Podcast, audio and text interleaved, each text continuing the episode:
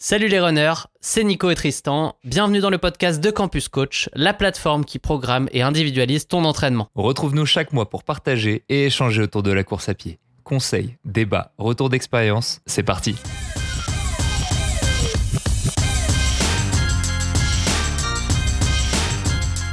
Et salut tout le monde Bienvenue dans le Campus Talk numéro 37. Vous l'avez vu, nous allons décrypter l'actu du running. Je suis Tristan, le coach de votre plateforme favorite d'entraînement en course à pied campus. Et je suis accompagné du coureur le plus français, Back to France, Nico, Running Addict. Comment tu vas, Nico? Écoute, ça va très bien. Les quelques dernières semaines ont été un peu rocambolesques avec ce, retour, mais on est là. Il y a un setup. Il n'est pas parfait, mais, euh, mais on est là et c'est le principal. Et ça fait plaisir de pouvoir retrouver tout le monde, euh, tout le monde en live euh, à 21h. Il n'est pas 15h cette fois-là. On va faire un horaire différent. Bah ouais, parce que euh, il me semble que le mois dernier, on n'a pas pu faire de Campus Talk justement parce que euh, bah, tu étais dans les déménagements et puis après on a enchaîné avec euh, Lyon. On va en parler un peu tout à l'heure. Mais voilà, donc on a sauté un Campus Talk, mais là on s'est dit. Je crois pas. Il me semble ah qu'on l'a fait moi le mois dernier. Attends, on va aller vérifier ça tout de suite. Parce que je sais qu'on a fait le webinaire. on n'allait pas, on n'allait pas rater le webinaire avec nos petits membres favoris, mais le Campus je suis pas sûr. je te laisse vérifier. Mais en tout, mais en tout cas, en tout cas, tu es de retour en France et euh, les gens qui te suivent sur Instagram peuvent voir euh, un peu le niveau de budget qu'on a sur campus. C'est-à-dire une table, limite euh, deux, deux tréteaux, une planche et un ordi portable dessus. Alors pour, pour la petite anecdote, je suis sur la table et chaise que j'avais il y a 10 ans en France et que mes parents ont gardé dans une cave. Et en attendant d'avoir des vrais trucs, bah voilà, c'est mon bureau. Et euh, on n'a pas besoin de grand chose au final hein, pour, euh, pour travailler. Le principal, c'est ce qu'il y a devant moi, un ordi, une caméra, de la lumière à peu près. Et, euh, voilà, après, on est ensemble. Le principal, on n'est pas dans un studio, mais, mais c'est pas grave. Peut-être un jour, on se retrouvera dans un environnement qui sera parfait. Qui sait? On va, on va essayer, on va essayer. MG qui dit dans le chat, oh, vous allez parler de mon 3h25 sur marathon. Eh ben oui, MG, ça tombe très très bien que t'en parles parce que c'est la première news. Euh, on va essayer un petit truc aujourd'hui justement. Euh, Nico est encore un petit peu dans les cartons. en plus là on est il est au pic de sa préparation marathon donc un peu compliqué et on va essayer un nouveau petit, euh, un nouveau petit format. Voilà, on va juste revenir un peu sur les actualités des deux derniers mois parce que Dieu sait que euh, dans le monde du running, sur les deux derniers mois, il s'est passé quand même pas mal de choses. Donc, je pense que c'est le, bon moment pour essayer un petit pilote et on voit un petit peu euh, comment ça se passe. L'idée, c'est de faire ça avec vous. Donc là, je vois que vous êtes quand même assez nombreux et ça va être parfait parce qu'on va pouvoir récolter vos avis sur les différents sujets. évidemment, ça va parler records sur marathon, ça va parler chaussures, ça va parler euh, de plein de petites courses qu'il y a eu. Euh, pour laisser encore un tout petit peu le temps euh, aux gens de venir, raconte-nous un petit peu toi Nico euh, en termes d'actualité là, comment ça se passe ta préparation marathon? Comment ça se passe? On va dire que c'est une prépa marathon intéressante. J'avais un petit peu sous-estimé l'impact d'un déménagement et en particulier d'un déménagement outre-Atlantique en ayant une entreprise et comme souvent un petit peu optimiste. Euh, donc le mois d'octobre n'a pas été le plus simple du monde. Euh, il y a beaucoup de séances qui ont été compliquées, euh, mais il y a aussi des séances qui se sont bien passées. Et dans ce contexte, je retiens surtout ce qui s'est bien passé, notamment bah, le petit Running Lyon il y, a, y, a une, y a une dizaine de jours maintenant. qui montre que qu'il y a quand même du progrès, qu'on est sur sur un bon chemin et et quand ça va pas, il faut retenir les petits trucs où on se dit bon, on n'est pas si mal. Et euh, il reste encore un mois pour, euh, pour affiner tout ça. Donc, euh, je compte bien me remettre en selle sur ce dernier mois. Et, et après, advienne que pourra. Hein, de toute manière, on a la prépa qu'on a. Et après, on essaye d'optimiser le, jour de la course en fonction de ce qu'on a fait avant. Ce qui est bien, c'est que bah, ça se rapproche un petit peu de, de ce que certains racontent parfois je mets mon nez sur euh, sur la communauté une fois de temps en temps. Je commente pas forcément, mais je lis un petit peu. Euh, je vois les prépas qui ont été euh, plus ou moins simples avec le contexte du quotidien. Et bah c'est pareil pour tout le monde. Hein. Tu décidément tu ne veux pas faire une prépa facile. tu te dis cette fois-ci je mets tout de mon côté et tu fais un déménagement, tu, je sais pas, tu vas sur la Running Lyon, tu fais des salons, etc. C'est bien, c'est bien tu te compliques la tâche. Ce serait tellement, ce serait si simple de remplir ses objectifs en, ayant une vie tranquille. En fait, je pense que j'ai une stratégie, c'est de dire tant que je ne suis pas proche vraiment de la limite maximale où tu n'as plus le choix, tu dis bon, on va continuer de se mettre des petites embûches, progresser au fur et à mesure, comme ça, au dernier moment, après, tu dis bon, là, ça y est, on active, on met tous les curseurs et on va chercher le, la dernière minute, euh, les dernières secondes qui manquent. Mais euh, ça devrait pas être pour cette prépa, vraisemblablement. Oh, on verra, on verra. Mais euh, ouais, tu, tu, on, oui, j'imagine que tu vas réussir à activer tous les curseurs sur 4 semaines, ce qui est déjà pas mal. C'est mieux que zéro, c'est mieux que zéro, comme tu dis, il faut voir le positif. Mais euh, c'est toujours intéressant euh, de voir que malgré tout ça, on arrive à mettre des choses en place et que tout ça n'est pas une excuse pour ne rien faire. Surtout pas, surtout pas. Exactement. Ça qu'il faut retenir, c'est que dans tous les cas, une bonne prépa ou en tout cas un bon investissement euh, avec les ressources qu'on a, est toujours supérieur à pas de prépa ou une prépa, euh, euh, une mauvaise prépa, un mauvais plan d'entraînement. Donc euh, j'ai confiance que même cette prépa compliquée, elle m'amène quand même à quelque chose de sympa à Valence. Bernard qui dit à vaincre sans péril, on triomphe sans gloire. Là, tu, tu seras couronné, Nico. Tu seras couronné à Valence. On va pas couronner trop vite, mais mais en tout cas, je suis pas je suis pas dans un état je suis quand même confiant, on va dire. Parfait. En tout cas, aujourd'hui, j'ai entendu que tu t'étais bien reposé et comme ça, tu vas pouvoir être en pleine forme sur les actualités du jour. Alors, avant de rentrer dans les actualités un petit peu plus larges sur le running, je pense que c'est intéressant de revenir un petit peu sur les actualités campus parce que euh, c'est vrai qu'on n'a pas trop l'occasion d'en parler alors qu'il se passe quand même pas mal de petites choses assez intéressantes. Les deux dernières en date, on va quand même parler de nos interventions sur le salon de Reims et sur le salon de Lyon. Euh, j'ai fait les deux. Tu n'as pu faire que celui de Lyon.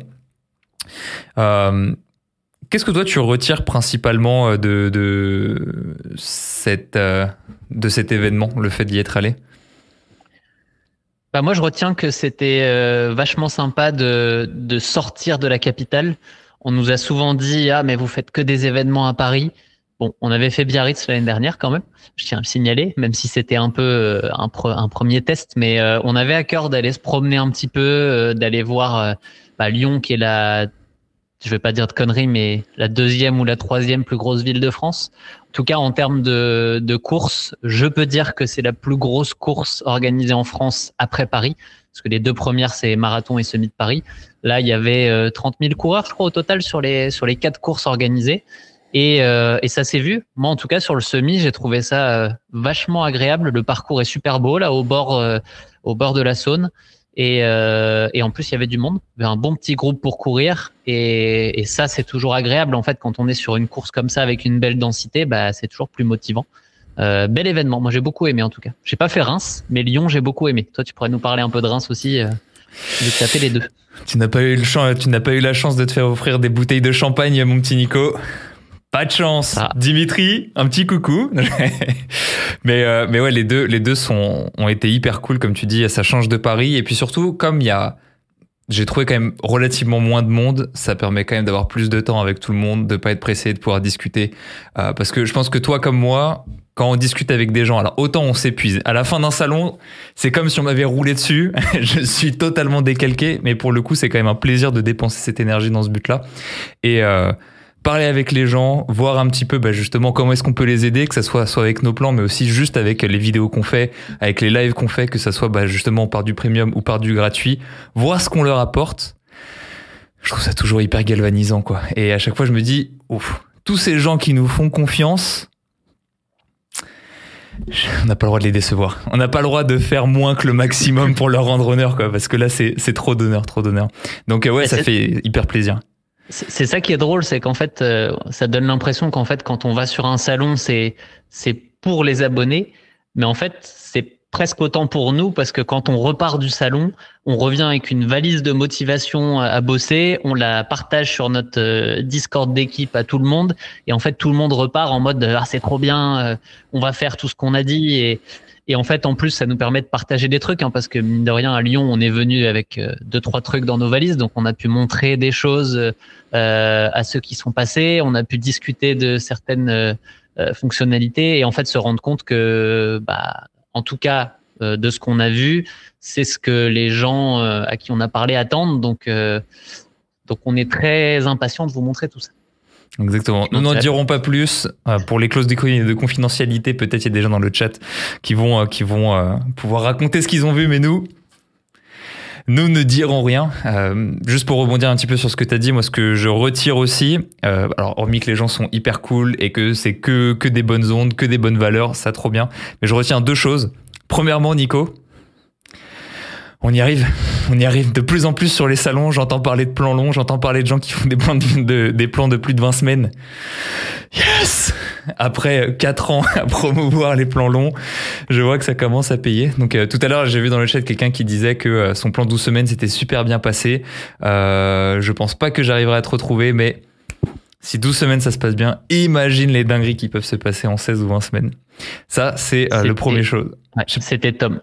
C'était Tom. Tom, bravo à toi. Le petit Nord 28-55 au semi, on l'a vu. Ce n'est que, ce n'est que le petit avant-goût. Donc ça, première chose. Et deuxième chose, j'ai été hyper surpris. Euh, parce que c'est aussi des questions un petit peu que j'ai cherché à poser euh, cette fois-ci, c'est tous les gens qui se sont mis à la course à pied et qu'on a pu motiver ou qu'on a pu euh, enfin à qui on a pu apporter des réponses. Tous ces gens-là peut-être 80% de ces gens-là m'ont partagé le fait que dans leur entourage, ils ont motivé au moins une personne à se mettre à la course à pied ou se remettre à l'activité physique ou motiver quelqu'un à s'entraîner assidûment pour préparer quelque chose. Et c'est là où on se dit, punaise, en fait, enfin, c'est gagné, quoi. Si moi, je motive des gens et que eux motivent des gens et que peut-être ces personnes-là vont eux-mêmes réussir à motiver des gens, le monde est sauvé, quoi. Exactement. En tout cas, c'est ce qui nous, c'est ce qui nous fait bosser au quotidien. Et euh, bah, on a encore pas mal de choses dans les cartons pour le futur. Donc, euh, voilà, ça nous fait plaisir de pouvoir euh, vous en donner un petit peu euh, là, de le partager avec vous, parce qu'il y en a beaucoup qui étaient sûrement, qui sont sûrement passés à Lyon. Et pour les autres, bah, on va aller sur d'autres courses hein, l'année prochaine. On est en train de, réfléchir à ça, de, de, préparer un peu le programme. Donc, donc on va continuer, on va continuer à faire ça. Il y aura peut-être un, nouveau campus tour. ceux qui ont déjà vécu ça, euh, c'est des choses auxquelles on réfléchit aussi. Donc euh, rassurez-vous en tout cas, euh, pour ceux qui ne nous ont pas vus ni à Lyon ni à Paris, il y aura d'autres occasions. Hmm. j'ai vu dans le chat là quelqu'un qui demandait s'il y avait des events en Normandie ou des choses comme ça. alors des events avec nous, non, ou tout, du moins pas pour l'instant, mais il y a des petits events campus avec justement des gens qui courent, qui se réunissent, qui sont organisés un petit peu partout en France. il me semble qu'au Havre il y en a, et le Havre c'est en Normandie. Il y en avait un ce soir. le Havre c'est chez moi, donc oui c'est en Normandie. donc ouais, il y en avait. Il y, a le groupe de Léa qui, qui est bien actif. Euh, et, on est en train d'en développer un peu partout. Là, on continue petit à petit euh, notre bonhomme de chemin avec ça. On a Octave qui est là dans le chat, euh, qui est qui est sur le groupe de Paris. Et on a de plus en plus de groupes actifs. C'est très très cool. Ça prend du temps à, à, créer une dynamique, mais mais mais on est bien content de voir les groupes ensuite, de voir les petites vidéos, les petits les petites photos qui sortent. ça, c'est le grand plaisir qu'on a quand on quand on les voit derrière. Exactement. Un petit message de Timo. Moi, je viens de m'y mettre 12 semaines prépa semi grâce à ma femme qui est payée chez Campus. Qu'est-ce que je racontais? C'est comme ça, c'est ça part de là, ça part de là, Timo. Donc voilà, ça c'était un petit peu nos, nos news euh, campus. Euh, je pense que la prochaine fois qu'on pourra nous revoir, hmm, je pense pas que ce sera avant le marathon de Paris. Nous, on est en trêve hivernale. Il n'y a pas de course. Le cross, ça n'existe pas. on ne veut pas en entendre parler. Ah, ça, c'est pas exclu que j'aille faire un ou deux cross cet hiver s'il n'y a pas de course. Hein, moi, je ne. Maintenant que j'y suis revenu, hein, on sait jamais. Si vous voyez euh, Nico euh, dans un magasin acheter des pointes de 9 mm, c'est pas pour courir sur piste. Sachez-le. Ah non, je, par contre, c'est Normandie-Bretagne ici, donc euh, tu cours avec du 15 l'hiver. Hein. C'est pas du 9 mm. la boue, elle est. c'est la boue normande et bretonne. J'ai fait semblant de m'y connaître, Nico, mais tu, me prends à mon propre jeu. Bon, passons maintenant à des actualités un tout petit peu plus larges, on va dire des actualités de niveau mondial, rien de moins. Euh, il y a eu quand même pas mal de petites choses dernièrement. Je pense qu'on. Tu veux commencer par laquelle? Dis-moi avec laquelle tu veux commencer. Est-ce qu'on mettrait pas les pieds dans le plat tout de suite en parlant record du monde du marathon? Parce que c'est quand même un peu la, la, grosse bombe de. D'il y a quoi? C'était quoi? Fin septembre? Ça fait déjà un peu plus d'un mois maintenant. Ouais, remets-le dans le contexte. Le 2h00 et 35 secondes de Kelvin Kiptoum. Euh, c'est quand même une. Non, c'était non, c'était c'était en octobre. C'était après Berlin, donc ça fait peut-être moins d'un mois. Mais en tout cas, il y a eu un bon un bon 30 secondes de descendu sur l'ancien record du monde qui était la propriété du du GOAT, Eliud Kipchoge. C'était 2 h 1 et des brouettes sur le marathon de Berlin de bah, de 2022, là où j'étais.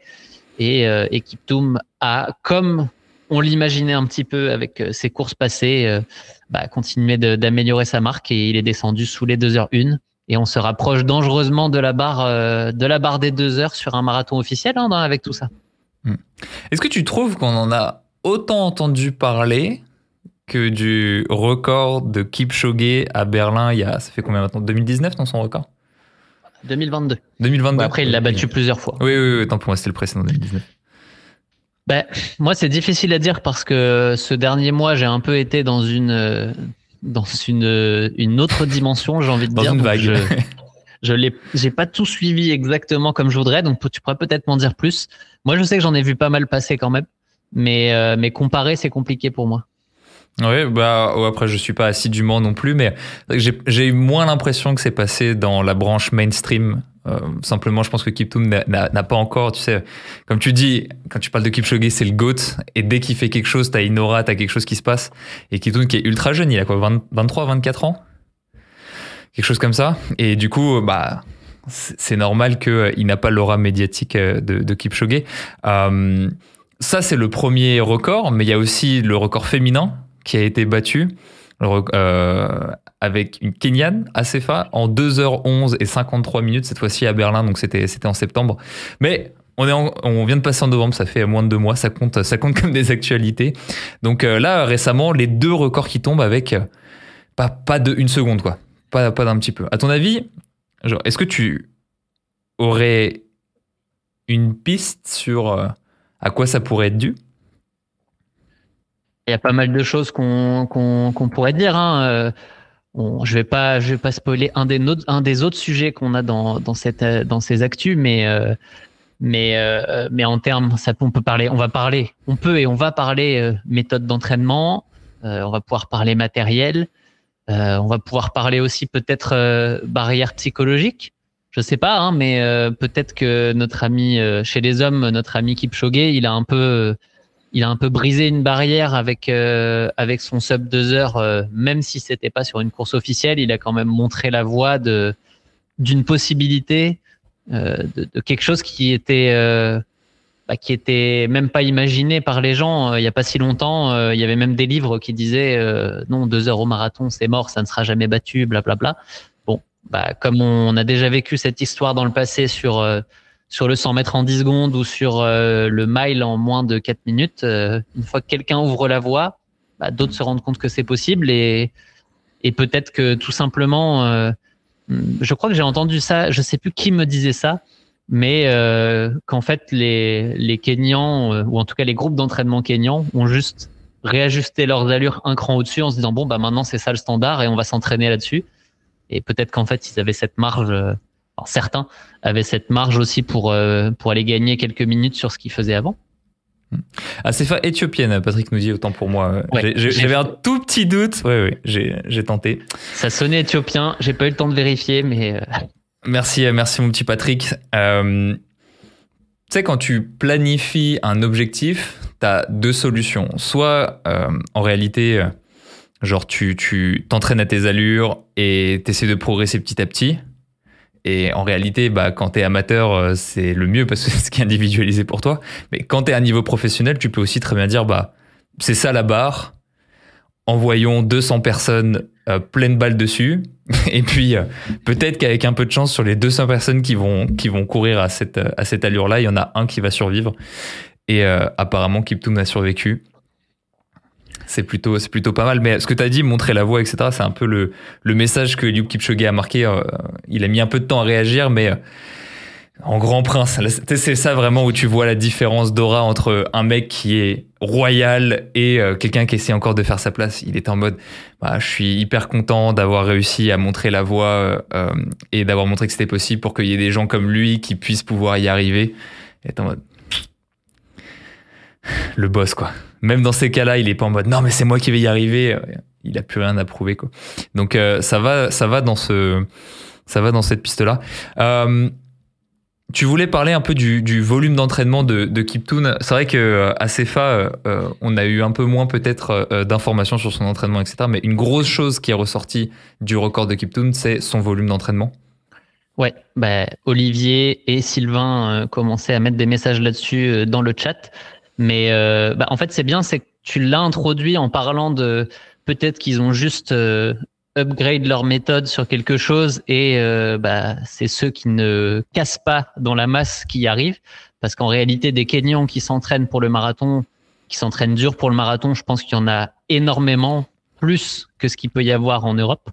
Donc peut-être que nous, on a l'impression qu'ils sont très très forts, mais il y a peut-être énormément de casses euh, aussi au passage là-dedans. Hein.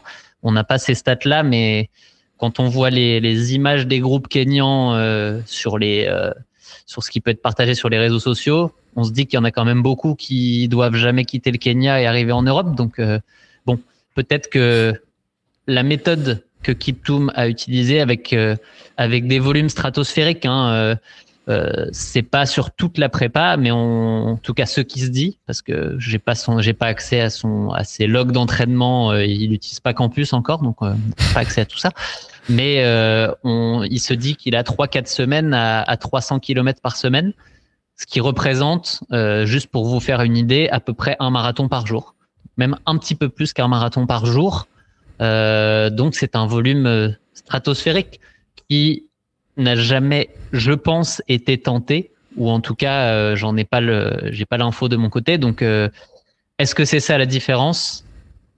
Je sais pas, mais en tout cas, c'est quelque chose qui est différenciant par rapport à tout ce qu'on a pu voir dans le passé. Parce qu'un Kipchoge, on sait qu'il borne, mais il borne 200, 220 km, des choses comme ça, des choses qui sont, oui, énormes, mais pratiquées par énormément de, marathoniens. Donc, ça reste, en élite, ça reste une, quelque chose d'assez normal, on va dire, pour des, pour des marathoniens élites. Ouais, assez d'accord.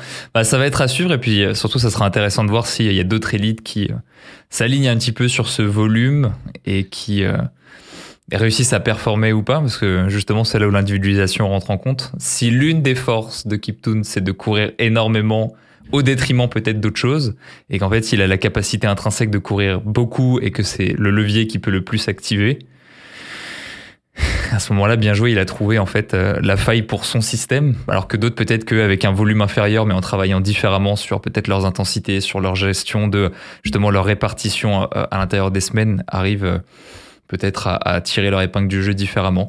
Donc ouais, en tout cas, c'est intéressant parce que statistiquement parlant, sur beaucoup d'études, on voit que le volume est assez bien corrélé à la performance quand même.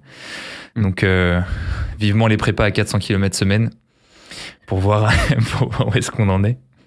Moi d'ailleurs, juste petite euh, anecdote, mais euh, ça me fait ça me fait rire parce qu'il y a une dizaine d'années et même en fait il y a peut-être quelques années encore, euh, les enfin pas les entraîneurs, mais il y avait il y avait un discours un peu de dire qu'à l'époque des Dominique Chauvelier et ce genre de, personnes dans les années 90 qui faisaient des chronos très corrects à l'époque, hein, des 2h10 et ça bornait comme des comme des cochons.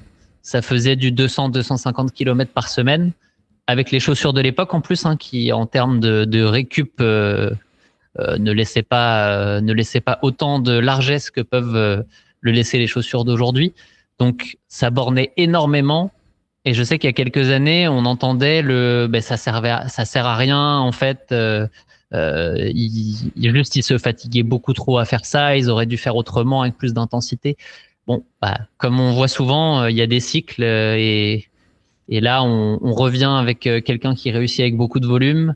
Donc, ça va sûrement être ce qui va, ce qui va ressortir dans les prochaines années. On va dire, ok, bah tout pour le volume. Et en tout cas, j'ai hâte de voir la suite maintenant que maintenant que la que Kiptoum a ouvert cette voie et l'a dit en public en fait parce que ses prépas précédentes il avait sûrement fait la même chose mais on n'avait juste euh, pas accès à cette information là.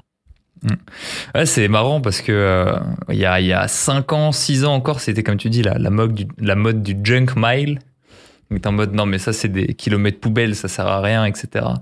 Et euh, depuis la sémantique, je sais pas si t'as remarqué, mais elle a glissé où ouais euh, ça c'est des entraînements trop lents ou euh, qui servent à rien, genre t'es juste allé courir pour aller courir. Et petit à petit ça a glissé en mode non mais en fait le junk mile c'est pas un truc trop lent qui sert à rien, c'est un c'est un entraînement sans objectif, mais courir lentement étant un objectif, en fait ça a rien à voir, c'est pas ça le junk mile.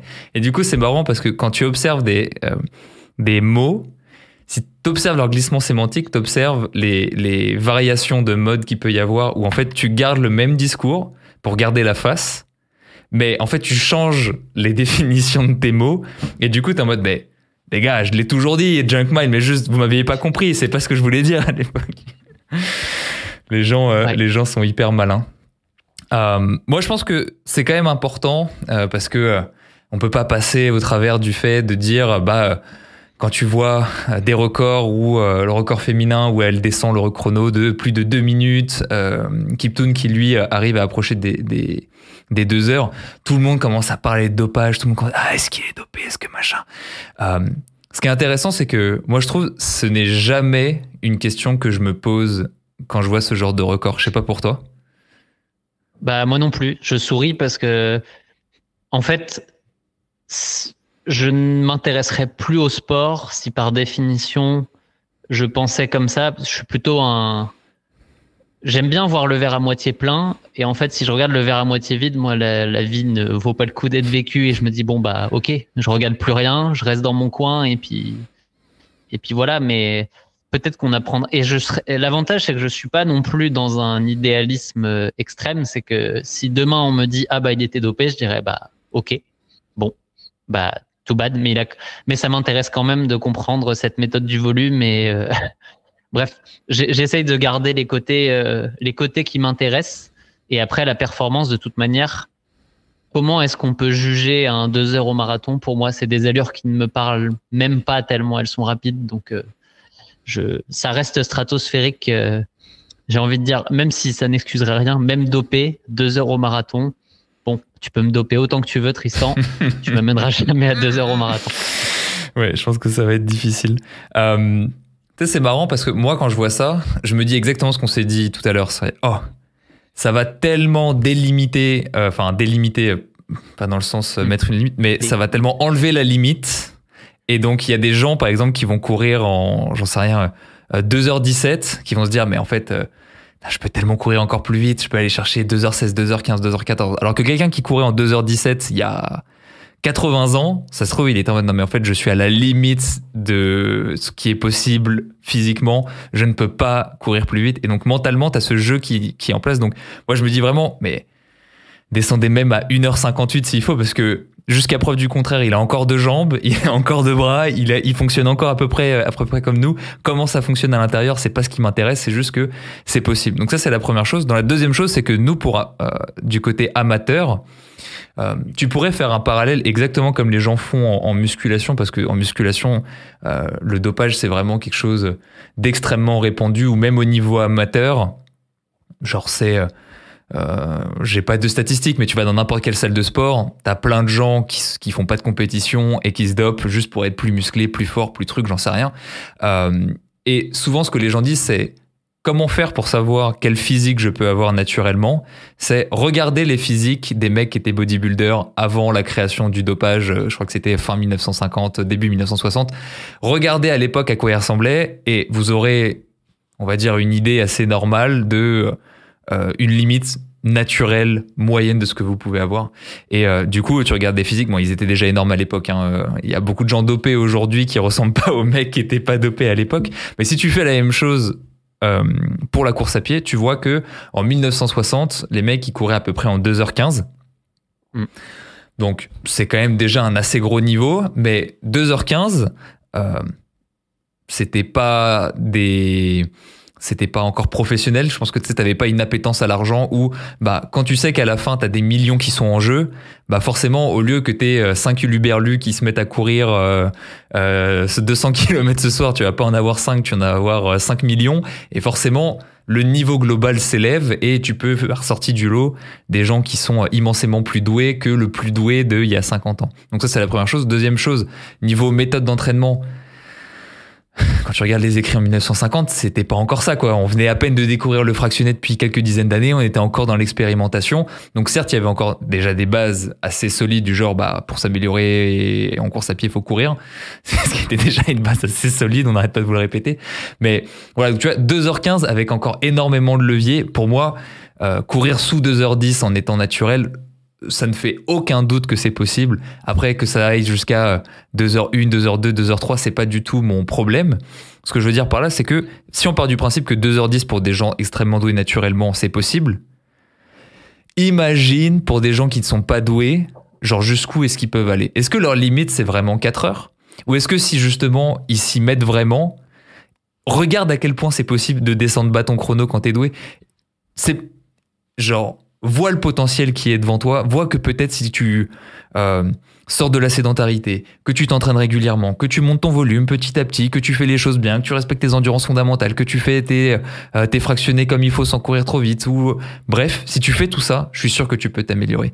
Là, j'entends un discours parce que tu as des nouvelles études qui sortent, des mecs dans le développement personnel qui commencent à dire ah ouais, les études ils disent qu'en fait en réalité, quand tu prends des jumeaux, que tu les sépares à la naissance et trucs, t'as 70% de euh, la, de la vie du mec qui est fixée par sa génétique et il n'y a que 30% qui est fixé par ses actions. Que 30%. Et je me dis, mais comment ça que 30% Comment ça que 30% Moi, je vois des gens qui retirent 1h30 sur le temps sur leur marathon par rapport à leur premier marathon. C'est ça 30% Mais prenez-le. T'as des mecs qui courent en 2h05, ça c'est sûr et certain, mais l'écart entre le niveau que t'as en courant en 5h et 2h05 est tellement grand que les 30% avec lesquels tu peux jouer, mais soit tu peux te dire, mais de toute façon c'est foutu 70% et fixé génétiquement, soit tu peux te dire, mais attendez, mais avec ces 30%, je peux faire des dingueries en fait. Donc, euh, je pense que sur le campus, on a assez d'exemples qui nous est venu de gens qui euh, vont cut 30, 40, 50 minutes sur leur semi, plus d'une heure et demie sur leur marathon pour savoir qu'en fait, euh, on a un levier hyper fort. Donc, moi, quand ces gens, ils battent les records, je suis en mode, mais continuez parce que plus vous battez les records, plus on se rend compte que les 30% non génétiques peuvent en fait nous, amener une amplitude importante. Exactement. Ça permet de faire un petit, un petit parallèle à l'entraînement à l'entraînement campus parce qu'on parlait de volume extrême. J'ai vu euh, Anthony qui parlait, de volume. J'ai vu une autre question aussi qui parlait de euh, des entraînements sur campus. Bon bah oui, en proportion, il y a beaucoup plus d'intensité sur campus que dans l'entraînement de, de, de Kiptoum, mais euh, je pense pas que vous avez la euh, la capacité de vous entraîner deux fois par jour tous les jours, voire je sais pas s'il fait peut-être trois fois par jour. Donc évidemment, quand on est un amateur, qu'on a autre chose euh, à faire avec, on optimise un petit peu différemment l'entraînement parce qu'avec 3, 4, 5, même 6 entraînements par semaine, bon, euh, on peut pas tout miser sur le volume, sinon il va en manquer un petit peu à la fin. Donc euh, l'intensité est un est un est un facteur de euh, de progression qu'on va utiliser plus dans ce cadre-là.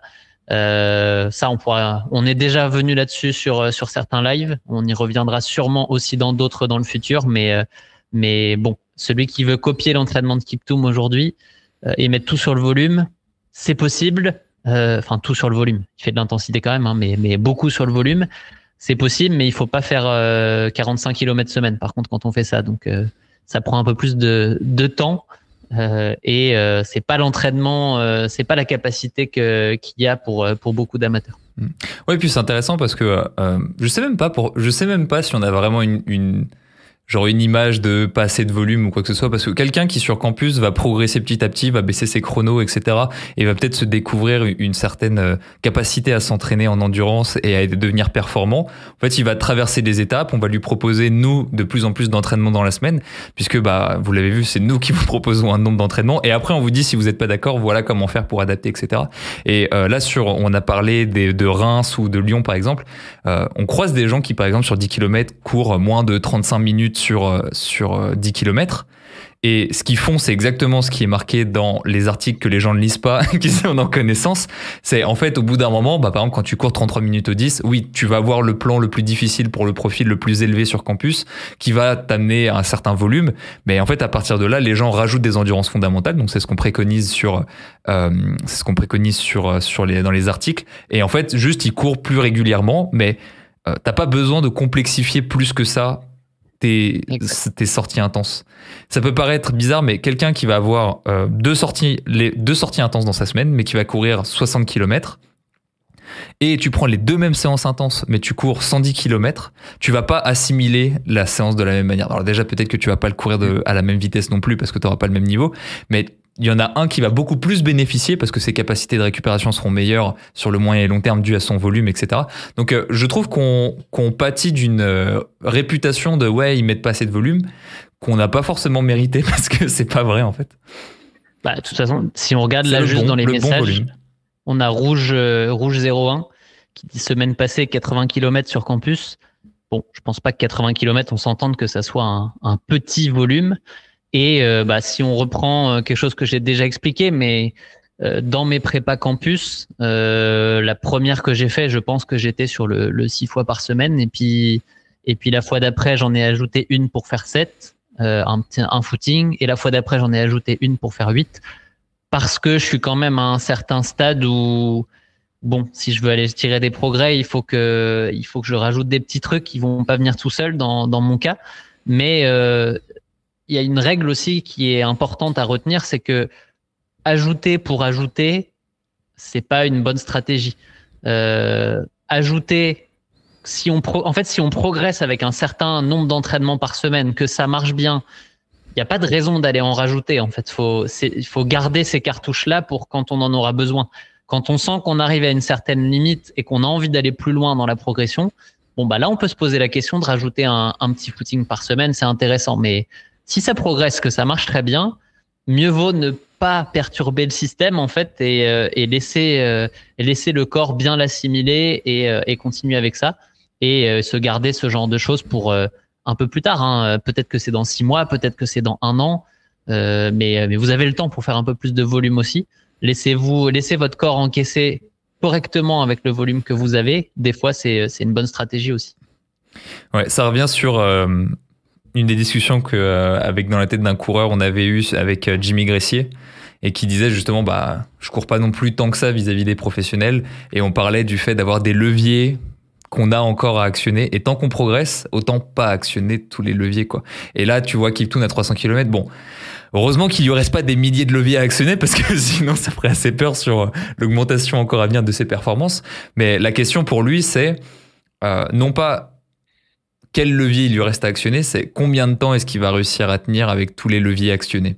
Ce qui est une question quand même assez différente en soi.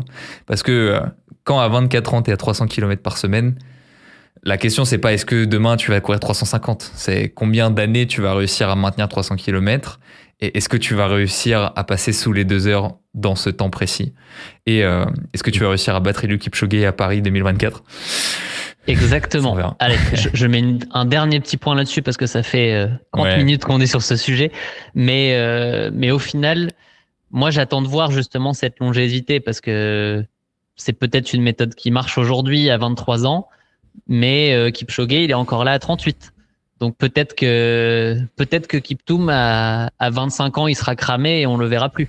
Bon, peut-être qu'il aura explosé le record du monde et qu'il l'aura jamais et qu'il sera tranquille, mais je pense que la stratégie est différente d'un Kipchoge qui était là pour durer, qu'on a vu euh, deux fois par an sur marathon avec une progression régulière de quelques quelques secondes ou euh, chaque année.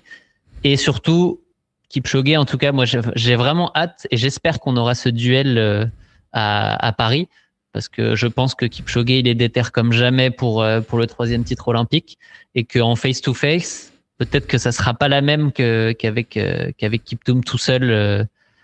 Bon, en tout cas, j'ai hâte de voir ça parce que si, si Kiptoum est capable de nous faire son négatif split des enfers euh, qu'il arrive à faire sur ses marathons, Kipchoge va falloir qu'il s'accroche quand même. Hein, mais bref, vous voyez, je ne sais pas ce qui se passera l'an prochain. Dites-nous dans le chat si vous avez un favori pour l'année prochaine au JO de Paris.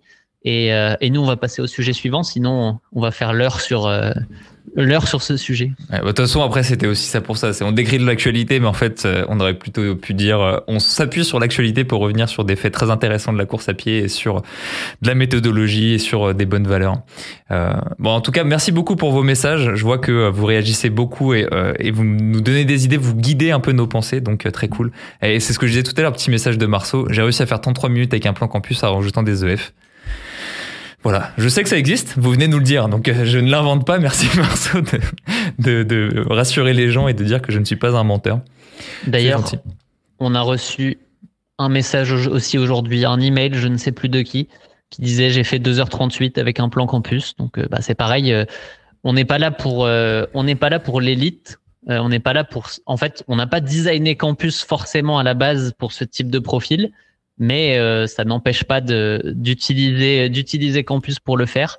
Euh, et euh, bah, ça nous fait plaisir de le voir aussi. En fait, ça marche quel que soit le niveau, et, et c'est ce qu'on c'est ce qu'on cherche à faire d'une certaine manière, c'est de c'est de couvrir tout le spectre des amateurs, puisque à 33 minutes au 10, c'est très bon mais on est toujours largement un amateur. Donc, euh, donc nous, le but c'est ça, c'est de, c'est de couvrir tout ce spectre et de prendre les débutants, de prendre les gens qui vont faire finir leur premier marathon, être fiers de le finir, et, euh, et à tous les niveaux d'essayer de trouver l'individualisation qui va marcher pour chaque profil, pour chaque objectif, en fonction de, de l'expérience et de tous les, tous les critères qu'on prend en compte. C'est ça, focus amateur. Et euh, ce qu'on marquait dans le chat tout à l'heure, ouais, avouez qu'Ipton, il a un plan campus. Non, ce n'est pas, ce n'est pas notre cible. Nico, prochain petit, euh, prochain, prochaine petite actualité. Tu veux, tu veux faire laquelle? Je te laisse choisir ce soir. Tu es, tu es le grand prince. Je pense qu'on va pas, on va, on va y passer assez peu de temps. Donc euh, revenons un petit peu sur cette, bah, sur cette chaussure qui hmm. a permis, comme on, on l'a lu parfois, euh, j'ai trouvé ça un petit peu impertinent. Euh, parfois, on a donné un petit peu plus de visibilité à la chaussure d'Adidas à 500 balles la performance euh, d'Acefa au marathon de, de je ne sais plus. Bah, de Berlin.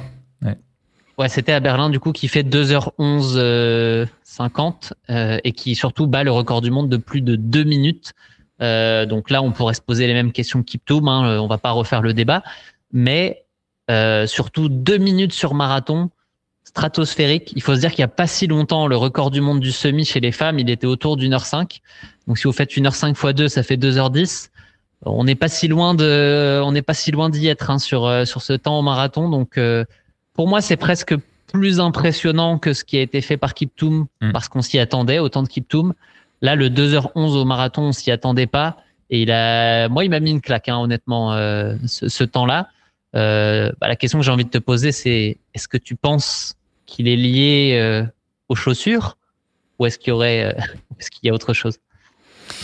Est-ce qu'il est lié bah, Est-ce que la chaussure aide? Je pense que là, si tu mets les pieds dans le tas, pour moi, c'est sûr genre que ça apporte quelque chose parce que mécaniquement quand tu regardes les études euh, je sais plus c'est quoi la stat euh, j'ai pas révisé pour le live mais c'est quand tu retires 100 grammes euh, à ta chaussure en dessous de 300 ou 400 grammes t'augmentes ta performance de euh, je crois que c'est 1% euh, un truc du genre. Donc là si tu grattes t'as quoi là elles sont à 150 et quelques grammes donc tu grattes 30 grammes vis-à-vis des chaussures les plus légères qu'il y avait avant. 138 138, bah, 50 grammes, donc tu tu peux gagner potentiellement 1,5% si tu prends les statistiques euh, de, euh, des études. Évidemment, c'est bien plus, bien plus global que ça une performance. Hein. C'est pas je retire 50 grammes et puis euh, je gagne 1,5%. Mais donc voilà, pour moi, c'est sûr et certain qu'une chaussure légère qui est confortable, bah, ça a un avantage. Après, je pense que ça va, ça aurait pas suffi. Tu lui aurais mis n'importe quelle chose, autre chaussure au pied, elle aurait battu le record. Peut-être pas de deux minutes et quelques, mais euh, au moins d'une bonne minute trente. Pour donner un petit, un petit parallèle aux gens, euh, Kiptoum qui courait avec la, la Vaporfly, je pense. Euh, cette chaussure-là, en taille équivalente, évidemment, on parle toujours sur une référence taille 42 parce que sinon on compare des pommes avec avec des, des poires. Euh, la Vaporfly de tête, elle fait 184 grammes, quelque chose comme ça. Donc on a quand même une différence de 50 grammes. Donc donc ce que tu dis est tape dans le mille et euh, des chaussures un peu, il y a des chaussures plus lourdes là. Euh, Kipchoge il court en Alpha Fly. Bon bah lui pour le coup, il a une chaussure qui doit peser 230 euh, ou ou 220. Enfin bref, Nike n'a pas été sur la légèreté extrême sur cette chaussure. Donc c'est là où on peut avoir le débat de est-ce que qui a raison en fait dans cette euh, dans cette dans cette guerre du marketing euh, pardon de la recherche et développement?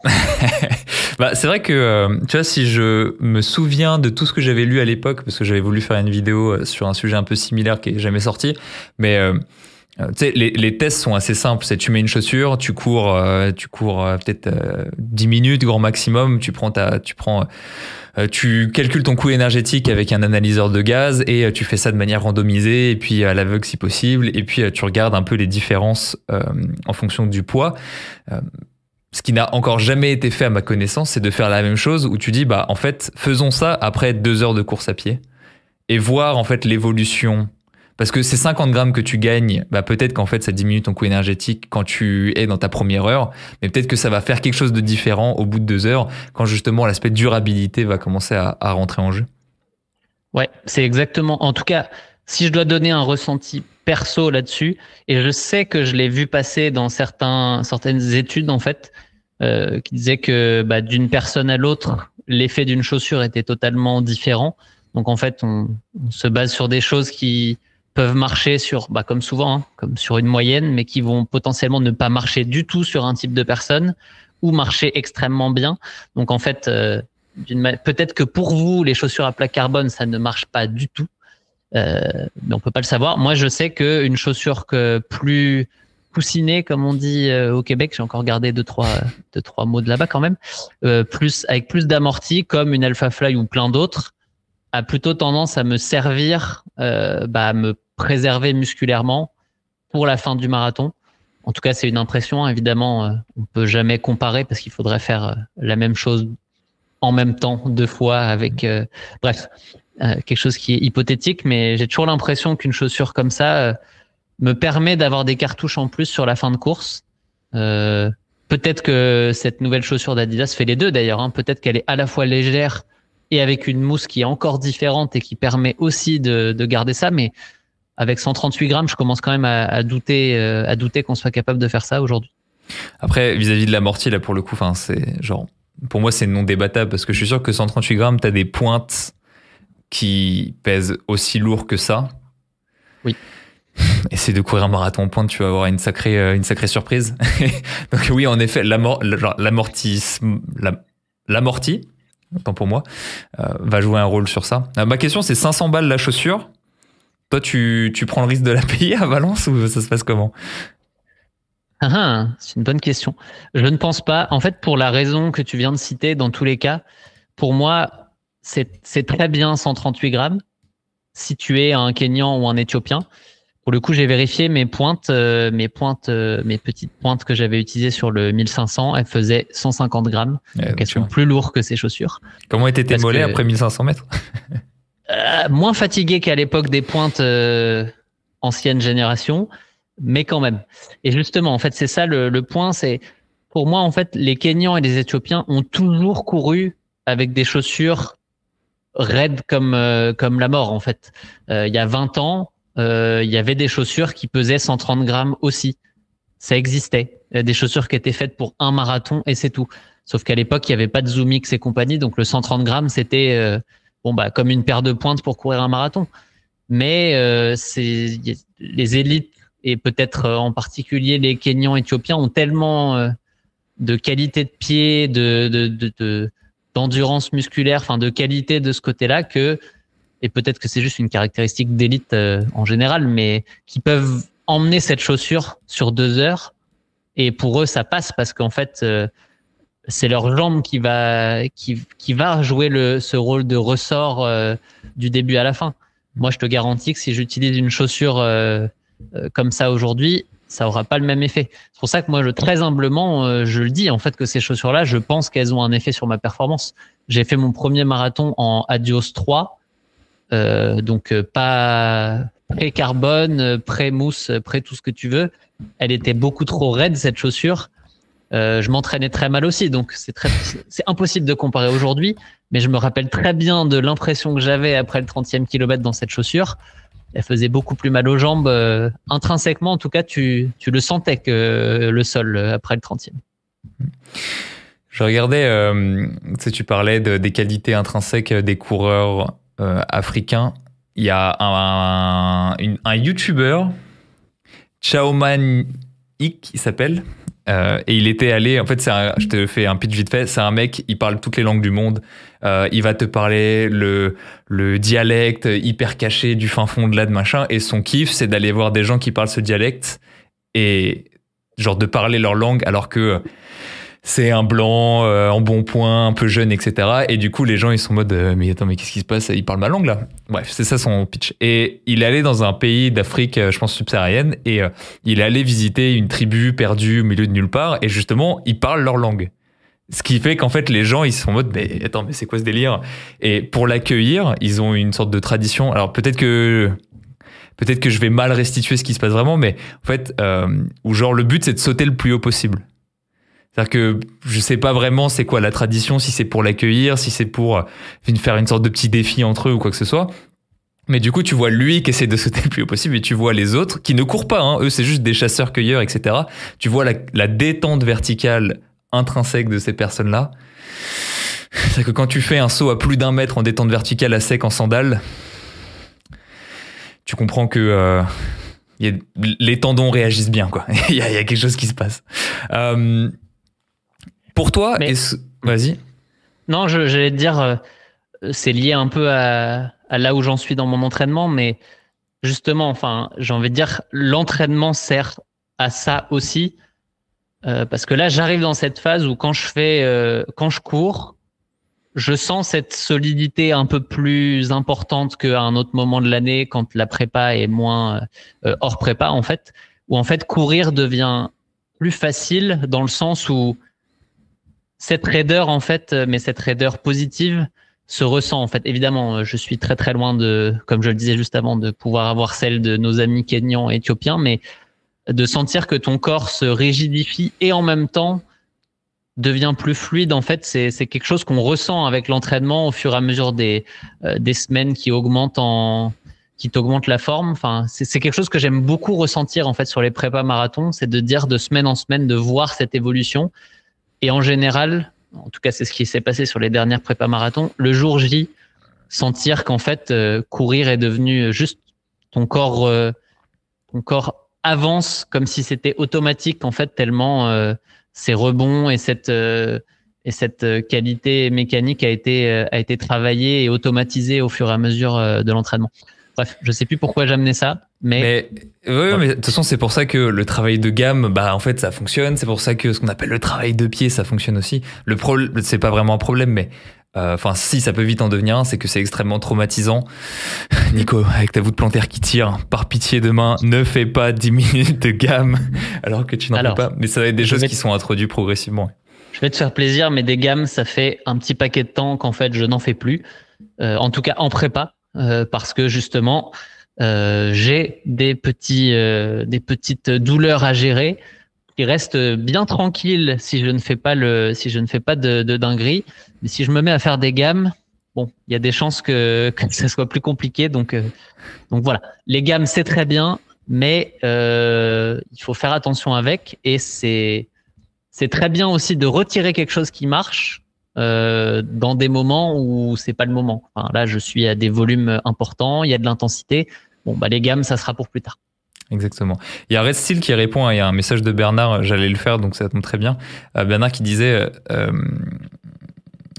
euh, attends, c'était Bernard Parce que Bernard disait 50 grammes, ça peut aller chercher autrement. Et euh, il y avait euh, quelqu'un qui disait euh, est-ce que 50 grammes, euh, ça change vraiment quelque chose? Bref. Euh, et en gros, c'est ça. C'est le problème, c'est pas 50 grammes. Le problème, c'est 50 grammes au niveau de tes pieds, parce que là, c'est tout au bout de la chaîne. De la chaîne, c'est là où tu as le plus grand levier mécanique, et donc forcément, bah, 50 grammes quand t'es tout tout au bout. C'est pour ça que, en plus, par exemple, quand t'as des tendons longs, euh, en plus de, de tout l'aspect restitution élastique, ce que ça fait une chose dont, auquel on pense pas, c'est que du coup le, le, muscle est plus court et donc du coup ça élève en fait euh, le poids et donc le poids est plus haut, plus proche du centre de gravité. T'as moins de masse en fait euh, euh, éloignée vis-à-vis du, bras de levier et donc tu, gagnes aussi en économie vis-à-vis -vis de ça. Donc oui, en fait c'est 50 grammes tout tout tout tout au bout qui va qui va changer quelque chose. Et juste sur l'autre point que Bernard, Bernard Johan amenait, sur euh, le fait que c'était la mousse plus la plaque carbone qui créait un ressort. J'ai toujours du mal avec ce côté créer un ressort dans le sens où euh, je pense que c'est Coureur Intelligent qui avait fait une, chose, une vidéo là-dessus à un moment, mais en réalité, il faut bien se rendre compte que, ok, il y a un effet rebond qui existe, mais le, le vrai ressort qui existe, c'est votre corps c'est votre vos tendons, vos muscles. C'est ça le, vrai effet ressort qu'il faut aller chercher, qu'il faut aller travailler à l'entraînement. Et euh, en réalité, bah, pour avoir un effet ressort éventuellement dans la chaussure, il faut déjà lui balancer un paquet d'énergie. Donc, il faut la créer en amont parce qu'en fait, si vous la prenez et que vous marchez avec, il n'y a aucun effet ressort dans, dans la chaussure. Donc, euh, donc faut, il faut dans tous les cas s'entraîner pour aller apprendre aussi à, à donner de l'énergie à la chaussure qui va vous en rendre un petit peu plus qu'une chaussure standard, mais euh, on est vraiment dans le un petit peu plus. Il euh, n'y a pas de il n'y a pas de miracle avec ça non plus. Et puis encore une fois, en fait, c'est au-delà de peut-être renvoyer un tout petit peu d'énergie, c'est surtout euh, permettre à ton corps de renvoyer de l'énergie plus longtemps. Parce que si c'était qu'une question d'énergie, bah, cours sur la pointe des pieds et t'as rien de plus raide qu'un tendon, quoi.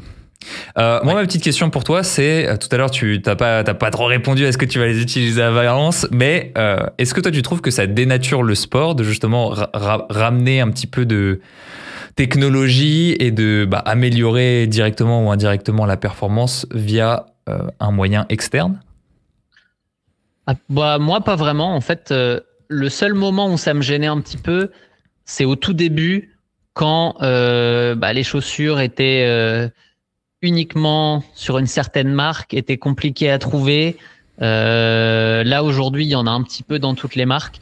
On pourrait amener le côté euh, budget qui fait que euh, bah, c'est pas forcément accessible à tout le monde parce qu'on est sur des chaussures qui coûtent 250 euros quand les chaussures de compétition à l'époque c'était même les moins chères à une époque parce que c'est les chaussures les plus simples donc c'était plutôt du, du, du 100 balles la, la paire de, de chaussures de compète. On pourrait aller là-dessus. Après, on reste un sport qui est quand même euh, accessible par rapport à plein d'autres. Euh, on n'est pas dans du vélo, euh, du triathlon, des sports comme ça. Et si on s'achète une paire de chaussures de compète et qu'on l'utilise uniquement pour les compètes et certaines séances clés, elles peuvent durer un petit paquet de temps. J'ai poussé le vice de garder mes premières Vaporfly très très très longtemps et, et ça marche toujours et c'est toujours donc bon.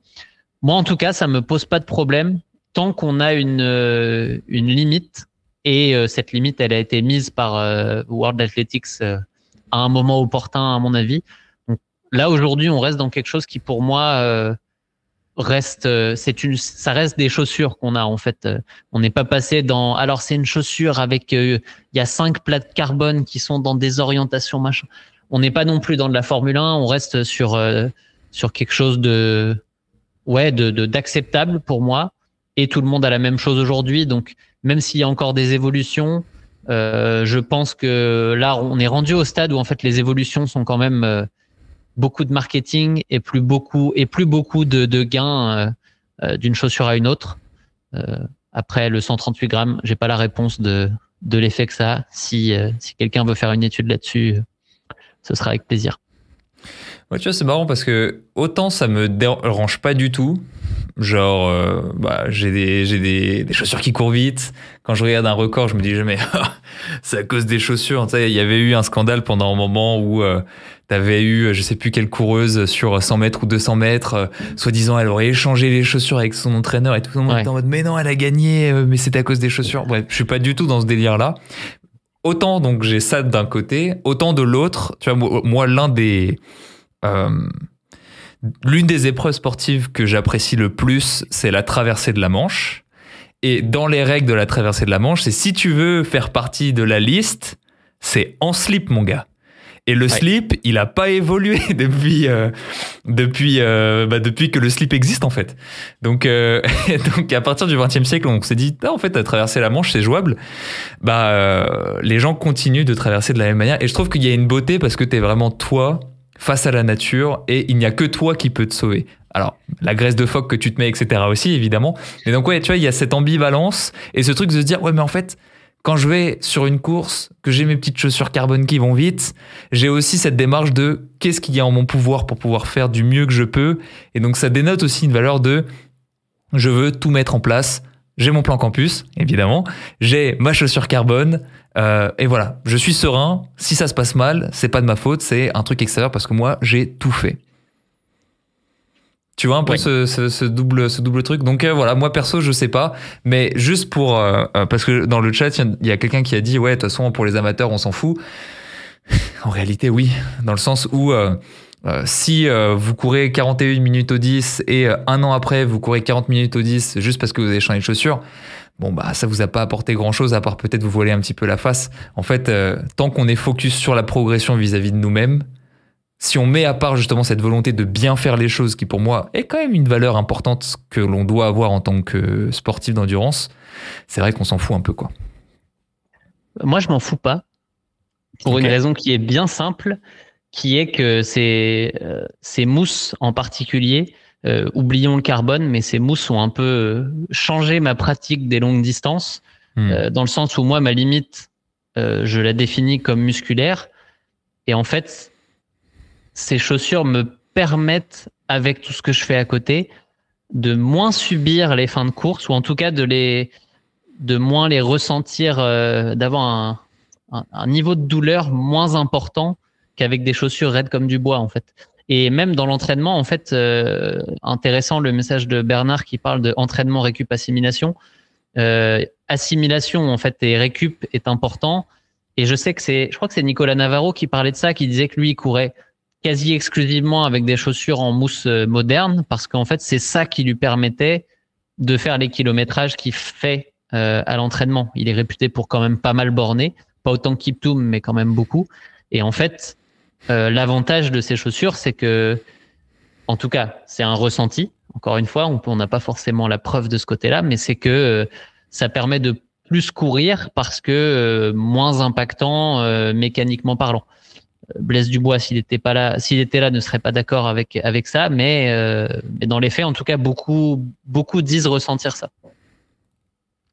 Ok, intéressant comme euh, comme avis contraire et euh, et qui est partagé par par beaucoup. Est-ce que tu as dit tout ce que tu voulais dire sur sur ce sujet? Bah, je pense que oui. je vais juste citer euh, un message de Damien qui dit euh, Ah bon, ils font pas encore de slip en carbone, c'est pour bientôt, j'en suis sûr. Mais tu saches que c'est interdit d'avoir un, un, maillot de bain en néoprène euh, pour la traversée de la Manche. Ils ont pensé à tout. C'est de la maille à l'ancienne ou rien et les petits lampions accrochés avec des petits, avec des petits crochets. J'ai vécu ça en live, enfin pas moi, mais quand j'ai accompagné Justine en Californie et elle en est à deux tentatives de la Manche. Elle n'a pas encore réussi, mais je sais qu'elle y reviendra et qu'elle l'aura sa, traversée de la Manche. Mais c'est pas simple hein, la Manche. À cause du froid? Euh, non, à cause des, courants et de hmm. la difficulté, euh, parce qu'au final, on a l'impression que c'est un 30 km euh, en ligne droite, mais avec les courants, ça peut, ça peut être un 40, un 50, ça dépend de la journée, ça dépend des courants et, et je pense que, bon, déjà nager aussi longtemps, c'est dur. Mais si en plus on doit se, se battre contre le courant toute la journée, j'imagine même pas. Ouais, bah c'est surtout à la fin quand tu, enfin, si tu fais d'Angleterre vers la France, ce qui est plus souvent fait parce que c'est le plus simple. Euh, en fait, c'est à la toute fin où ça se joue parce que tu as un gros courant contraire. Et il faut imaginer, bah, si t'as pas une vitesse minimale, imagine, tu nages à 3 km heure et le courant est à 3 km heure face à toi, bah, tu fais du surplace. Et en fait, t'as beaucoup de gens qui sont arrêtés là parce que bah, ils nagent deux heures, ils ont avancé de 0 mètre et, euh, le mec dans le bateau, il est en mode bah c'est chiant, euh, euh, je te laisse encore 30 minutes, accélère un peu et sinon juste tu vas remonter parce qu'on peut y passer la nuit quoi. Bah, c'est pas mal ça qui lui est, qui lui est arrivé les deux fois. Donc évidemment, quand la difficulté principale se trouve à la fin, quand t'as nagé pendant 12-13 heures, bon, c'est comme un ultra. Jamais fait ça, donc je peux pas vous en parler, mais ceux qui ont fait des ultras savent que si on vous met la montagne la plus dure dans le dans les dix derniers kilomètres, elle va faire forcément mal. Hein. Écoute mon petit Nico, euh, en fait euh, on a passé mille ans euh, sur, sur chacun de ces deux actualités, donc on va skip toutes les autres. Et on va quand même finir par la reco culture, la, la petite reco culture que je voulais faire, qui est le documentaire d'Anaïs Kemener. En plus je crois que tu avais fait une petite, une petite publication sur elle récemment. Ouais, parce que bah, j'avais échangé un peu avec elle ces derniers mois, plus plus peut-être l'année dernière, je sais plus. Et on s'était vu au marathon de Paris. Enfin, c'est quelqu'un de, de, de, comment on dit, de solaire dans le sens, euh, elle envoie des ondes positives quand tu la croises et du coup, euh, hyper intéressant de suivre à la fois quelqu'un qui est simple, euh, ouvert comme ça et qui, par contre, quand il s'agit de, de tabasser sur, euh, sur ses courses, ça répond présent à chaque fois. J'ai pas le souvenir de course ratée de sa part depuis que je la suis et une histoire euh, et une histoire hyper euh, hyper touchante. J'ai regardé le documentaire cette semaine vu que tu vu que tu m'en avais parlé, je l'avais pas encore euh, l'avais pas encore regardé et bah, une belle réalisation de Salomon comme souvent hein, quand ils mettent quand ils se lancent dans un reportage, ils font les choses bien et ça fait plaisir de voir de pouvoir voir ce genre de de reportage gratuit. En plus, c'est sur YouTube, vous, vous pouvez tous tous y accéder. Ouais, voilà, tapez documentaire Anaïs Kemener sur la chaîne de Salomon TV. Bon, il a déjà, je crois, 250, 280 000 vues, donc il y a des chances que les personnes qui écoutent cette vidéo l'aient déjà vu, mais en tout cas, si ce n'est pas le cas, euh, je vous invite à le faire. Moi, je vais dire ce que je, une des choses que je retiens, évidemment, on pourrait en parler pendant des heures, mais euh, nous avons déjà eu notre temps.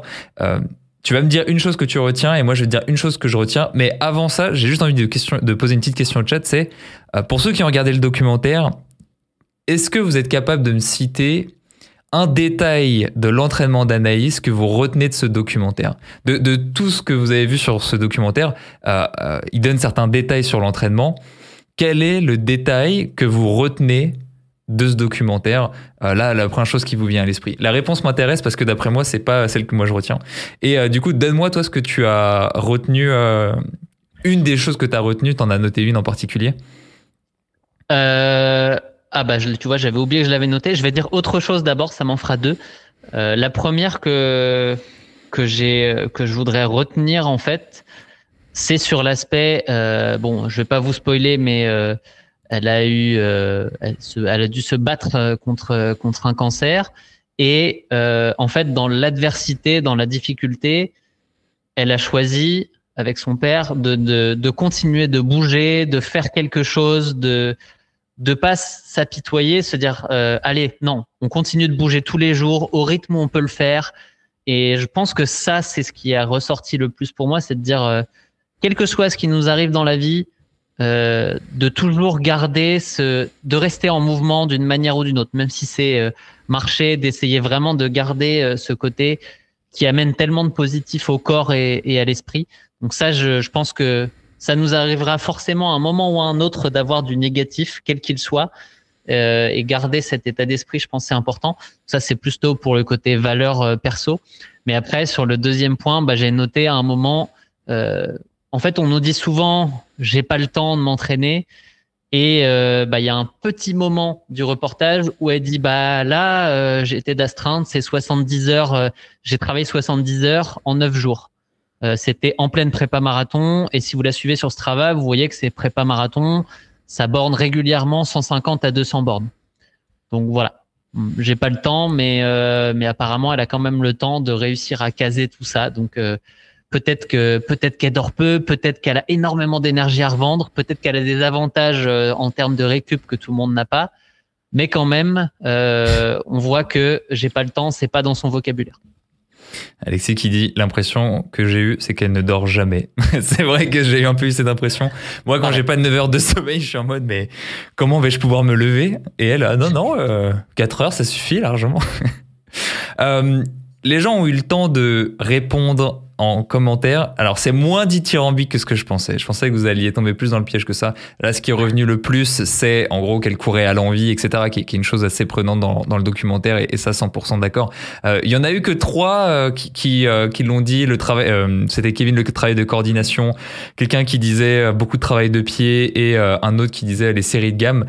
il y a eu un passage dans le documentaire, si vous le regardez ou si vous le regardez à nouveau, vous, vous le remarquerez où en fait elle parle de son travail de pied, etc., qu'elle faisait beaucoup. Et, euh, et quand j'ai vu ça, je me suis dit, oh, je suis sûr et certain que les gens vont retenir ça de son entraînement. Et en fait, euh, elle fait ça avec son groupe. Et dans la même phase, elle dit ouais, moi je cours toujours en groupe et en fait euh, t'as le collectif, t'as le support, etc. Vous l'avez aussi mis en commentaire là, euh, l'aspect support de cette équipe. Et je me suis dit le, discours était mélangé entre les deux parce qu'elle parle de l'aspect groupe en même temps que ses gammes et je me suis dit je suis sûr que les gens vont retenir les gammes, alors que le vrai secret, à mon avis, de l'entraînement, c'est le groupe qu'elle a réussi à se créer autour d'elle, l'émulation collective qui en ressort et euh, l'énergie qu'elle retire de s'entraîner toujours avec euh, ses proches. Et euh, ouais, je, je sais pas, peut-être que tu regarderas juste le petit passage, tu me diras ce que t'en penses, mais je me suis dit, 100% les gens ils vont tomber dans le piège parce que c'est stylé. Tu t'as des haies, tu rebondis, tu fais tes trucs. J'avoue, c'est, j'avoue à regarder, c'est beau, tu vois. Je suis mode, mm-hmm.